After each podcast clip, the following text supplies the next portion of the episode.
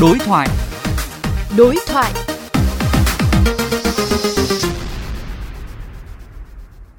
Thưa quý vị, đề xuất của Bộ Tài chính về việc giảm 10% phí sử dụng đường bộ đối với xe vận tải hàng hóa, 30% với xe kinh doanh vận tải hành khách trong 6 tháng năm 2023 đang nhận được nhiều sự quan tâm của người dân và doanh nghiệp. Đề xuất này nếu được chấp thuận sẽ tác động ra sao đến hoạt động kinh doanh vận tải? Liệu có giúp kéo giảm chi phí vận tải và logistics hay cần những biện pháp mạnh hơn? Phóng viên VOV Giao thông đối thoại với một số chuyên gia xung quanh vấn đề này. Trước hết là chuyên gia giao thông Nguyễn Xuân Thủy. Thưa ông, ông nhận định thế nào về những cái tác động của việc giảm phí sử dụng đường bộ đến cái hoạt động kinh doanh vận tải trong cái bối cảnh mà rất là nhiều khó khăn như hiện nay ạ? Cái việc mà giảm 10% cho xe tải và 30% cho xe khách thì tôi cho đấy là cái cần thiết.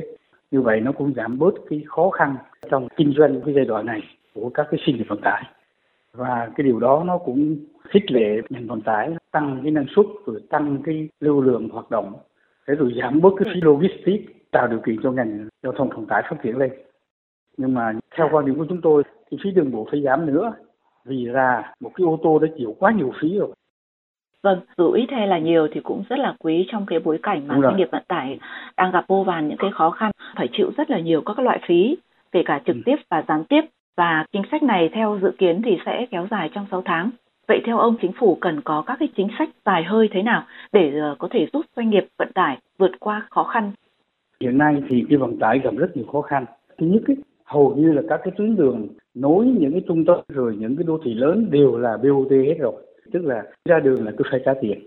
Phí cũng rất là cao và tiếp tục mở rộng ra khắp cả nước. Cái phí giao thông nó tăng lên rất nhanh, từ chiếm đến 20, 30 phần trăm. Và trong khi đó bây giờ là đường sắt thì lại ít đầu tư mà chỉ đầu tư chủ yếu cho đường bộ. Cho nên cái gánh nặng chi phí vận tải nó càng lớn. À, vì vậy cho nên theo tôi sau 6 tháng nữa nếu tình hình còn khó khăn thì nhà nước cũng nên tiếp tục để giảm phí cho người dân. Và đối với cái vận tải hàng hóa cũng phải giảm phí nữa khoảng 20 phần trăm. Còn thứ ba nữa là nhà nước cũng nên đầu tư để mà phát triển đường thủy rồi là có những cái kế hoạch tài khoá tiền tệ để đầu tư cho ngành đường sắt cho đường sắt cao tốc vừa chở được hàng hóa vừa chở được hành khách theo tôi như vậy nó sẽ hiệu quả hơn và nó giải quyết tận gốc cái vấn đề bức xúc trong vấn đề vận tải. Vâng, xin trân trọng cảm ơn ông. Thưa quý vị, đánh giá cao đề xuất lần này của Bộ Tài chính về giảm phí đường bộ. Tuy nhiên, Chủ tịch Hiệp hội Vận tải Hành khách Thành phố Hồ Chí Minh, ông Lê Trung Tính kiến nghị nên kéo dài chính sách này trong vòng ít nhất một năm.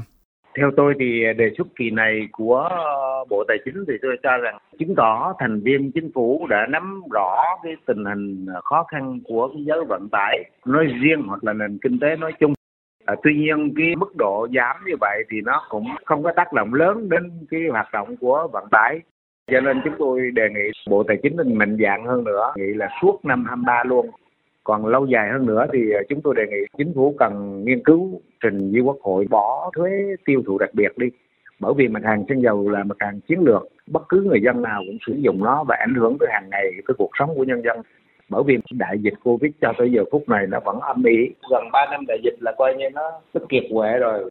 Bên cạnh covid thì cái cuộc chiến nga và ukraine nó dẫn tới giá xăng dầu tăng cao và cái thứ ba nữa là cái điều hành của nhà nước yếu kém để cho đứt gãy xăng dầu, nó cũng là một khó khăn cho giới vận tải.